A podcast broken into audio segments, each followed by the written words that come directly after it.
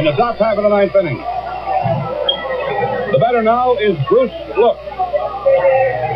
The left-hand hitting catcher has been up twice. Twice he has struck out. Archiver, the A's in Kansas City, is made possible by a grant from the Missouri Humanities Council and is a member of the Fountain City Frequency family of podcasts.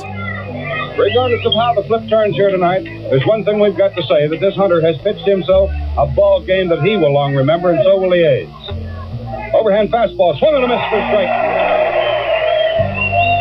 One ball, one strike count on Bruce Lux, with one out here in the top of the ninth inning. We begin this episode on May 8th, 1968 at the Oakland-Alameda County Coliseum.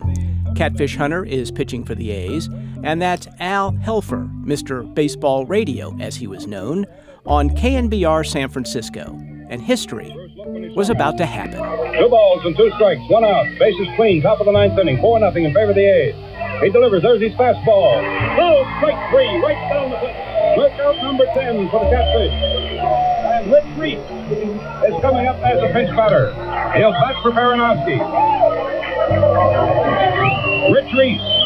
Well, they're down to the very last out. Down comes the pitch. Reese swings on it and fouls it. That's strike 1. Hunter delivers. The pitch is taken inside and tight, just off the belt buckle. That levels the count at 1 ball and 1 strike. Hunter delivers it. The pitch is taken on the inside. A check swing on Reese, and his count goes to 2-1. The 2-1 delivery. Down it comes, swung on and hooked back foul into the stands out of play. 2 balls and 2 strikes. This will be the 2-2 delivery. Hunter cuts it loose, the pitch is taken on the inside. The macaroni thought he had something hot about that one as Jerry Neudecker called it on the inside for ball 3. Here he comes again with the 3-2 delivery. Fastball leading there. Strike 3, the fly is 6-0 here. He is being mobbed. Jim Catfish Hunter did not allow one man to get to first base tonight against the Minnesota Twins. He pitched a perfect ball game and goes into the record books tonight of the immortals who have stood out on that diamond and have been able to mold the opposition down. Right now, his teammates have hoisted him to their shoulders and they're carrying him to the dugout. And you can well imagine how this young man feels. I strongly suspect Catfish was elated.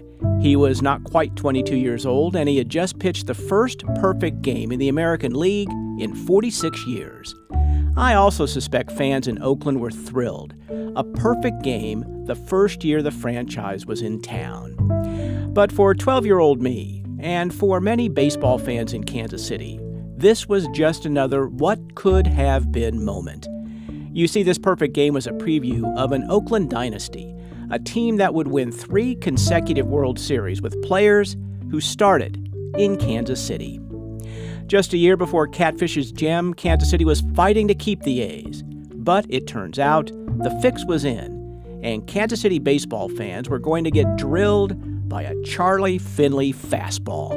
I remember when I first heard that the team was moving from Kansas City, and I was heartbroken. The podcast is Archiver, the A's in Kansas City. Episode last, Big League Baseball is gone. Long live Big League Baseball. Me, I'm your host, Sam Zeff. A dream come true, it's Oakland A's now, screamed the headline on the front of the San Francisco Examiner sports page on October 19, 1967. The day before, American League owners approved Charlie Finley's request to move the A's from Kansas City to Oakland. Literally from the moment Finley bought the club and came to town in 1960, he wanted to move the A's. He claimed otherwise, but it was a lie. Author John Peterson, who wrote a great history of the team simply called the Kansas City Athletics, says Finley first flirted with Dallas. And I think Finley was very disappointed and thought Kansas City was not a good baseball town. And immediately at first season, began to wonder if he should move the team to another city. One of the cities he looked at was Dallas. Supposedly, he went down there, brought back hats to manager Hank Bauer, and wanted the players to wear Dallas hats. He also scouted out the Cotton Bowl to see if that would be a suitable site for baseball. Finley considered Seattle and asked American League owners to let him move to Louisville, but he was the only owner to vote yes on that. But after years of agitating, demanding, and plain old kvetching, his fellow owners had enough and voted to let Finley move. Many in the area tried like hell to keep the team in Kansas City. Here's former Kansas City Councilman Sal Capra. In the lease with Charlie Finley, there was a provision that we had to draw 800,000 people. When he started acting up like he did, the attendance was going down. So business leaders and the Star and everybody came along at the last 3 or 4 weeks and bought the tickets so that we complied with the 800,000 people. It was a drip, drip, drip of pain and anxiety for A's fans in 1967. Will they stay or will they go? Oakland offer tempts Finley, the headline read on the front page of the morning Kansas City Times on July 21st, the same day the team started a weekend homestand against the White Sox. "I'm very much impressed," Finley told the AP. In fact, he had already made up his mind. He was chomping at the bit. He thought he was going to be the next Major League West Coast success. He was going to follow in the footsteps of the Dodgers and Giants, who moved west from New York, after seeing how well the A's fared in Kansas City after fleeing Philadelphia. Kansas City tried everything, including passing a $102 million bond issue to build the Truman Sports Complex. Even a brand-new baseball-only stadium couldn't convince Finley to stay. He had badgered American League owners so much, they finally said yes at the next league meeting. W.A. Clarkson was chair of the Jackson County Sports Authority at the time and was part of the team at the league meeting. The American League, as I recall, called a meeting in Chicago right after the World Series in 1968, and the whole delegation from the Kansas City community that was involved, and we were musing back and forth with all of our group how and what we might be able to say in order to hold the team in Kansas City, all the time knowing that Finley was doing everything he could to move. Sometime late in the afternoon or early evening, they called us up to meet with the leadership of the American League Committee.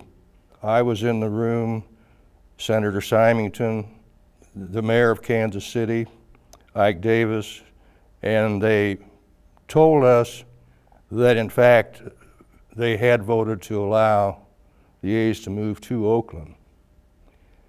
And the thing that was most upsetting was that they would not give any specifics about an expansion team to replace the A's in Kansas City. To put it candidly, all hell broke loose. Ike Davis, the mayor, who normally at that time was very straightforward, and he exploded. And I remember Senator Symington got so mad he stormed out of the room. Turns out that Missouri Senator Stu Symington wasn't a guy you wanted to piss off.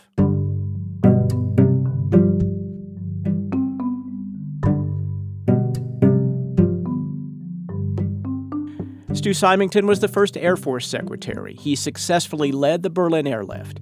He was a powerful member of the Senate Armed Services and Foreign Affairs Committees. And he hated Senator Joe McCarthy.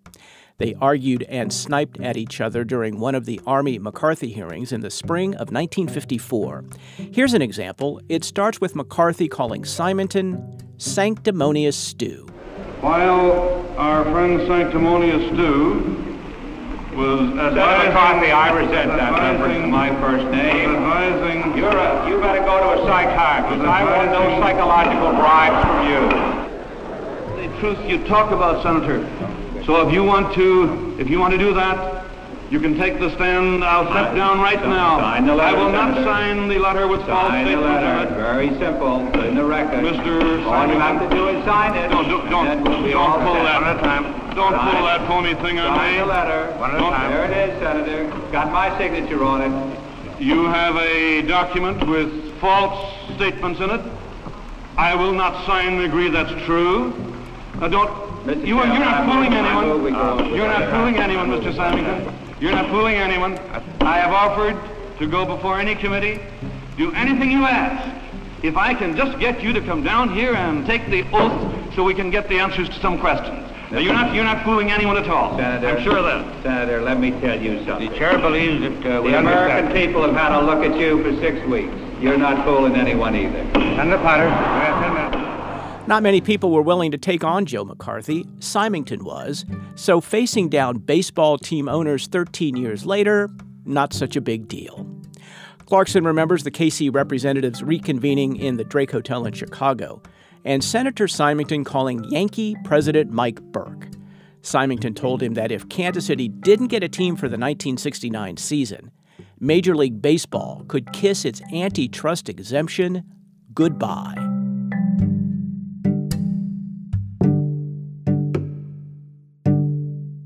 Well, after Senator Symington, with a pretty lengthy conversation with Mr. Burke, who was the owner of the Yankees at that time, he really got their attention. And then there was a frantic bit of activity on the part of the American League group to try to regroup and have another meeting. And they were frantically trying to locate the owners, some of them who had checked out, some of them they couldn't find, very anxiously trying to find Gene Autry, who's they didn't know whether he checked out of the hotel, and they finally found Mr. Autry in the hotel bar. So they reconvened their meeting and got back to us late that evening, and the word came down that, yes, the A's were going to be allowed to move.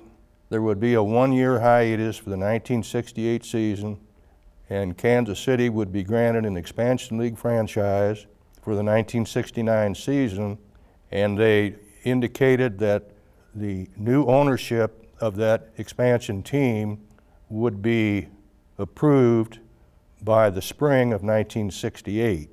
That meeting subsequently with the American League in Mexico City, that's when Ewing Kauffman got the franchise for what would then become the Kansas City Royals.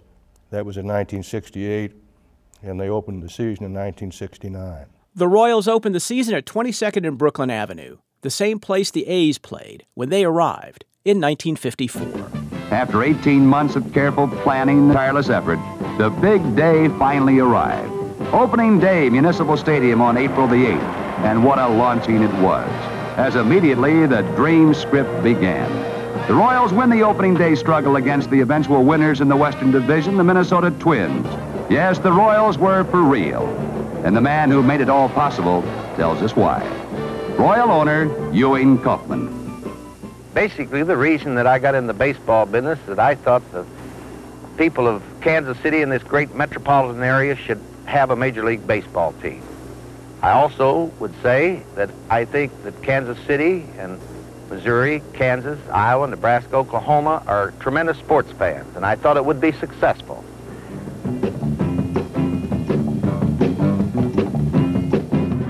I was at that opening game with a whole new team of players to root for. Lou Piniella went 4 for 5. He would go on to be the American League Rookie of the Year in 1969. The Royals beat the Twins in extra innings that day. Joe Keogh singled in Joe Foy in the 12th. The win would go to Mo Drabowsky in relief. He was one of 4 Royals who also played for the A's in Kansas City. Welcome back to baseball, Kansas City. You've been missed.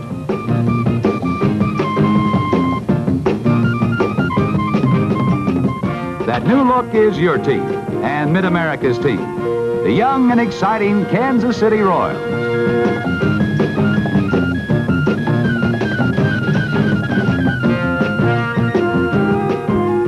A team that proved itself to be the best of Major League Baseball's new entries in 1969.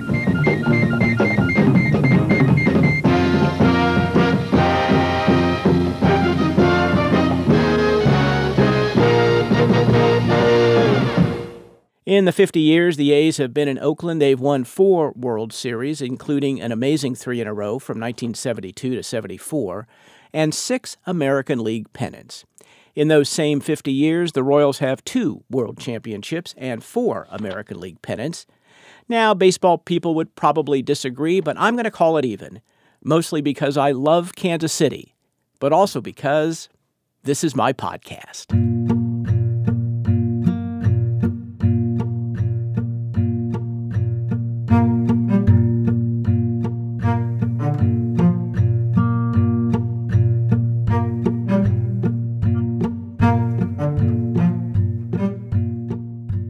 And And that's this season of Archiver. The podcast is produced by Matt Hodap and Linda Haskins in the studios of KCUR 89.3 in Kansas City, and is made possible with a grant from the Missouri Humanities Council. Archiver is produced with Do Good Productions, where Nancy Seelan is executive producer, and with the Center for Midwestern Studies, where Diane Moody Burke is director. Two special thank yous as we wrap the season. First to Jeff Logan from the Kansas City Baseball Historical Society, who provided not just his deep knowledge of Kansas City sports, but the cool radio clips you heard. And to Mitch Nathanson, who was our Philadelphia A's expert. I just finished his biography of slugger Dick Allen called God Almighty Hisself, and it is terrific. If you missed any of our Archiver episodes, make sure to subscribe to the podcast on iTunes or wherever you get your podcasts. We're taking a little break, but in a couple of months, Archiver will be back with some fascinating oral histories from local Vietnam veterans. I'm Sam Zeff, and thanks for joining me on this season of Archiver.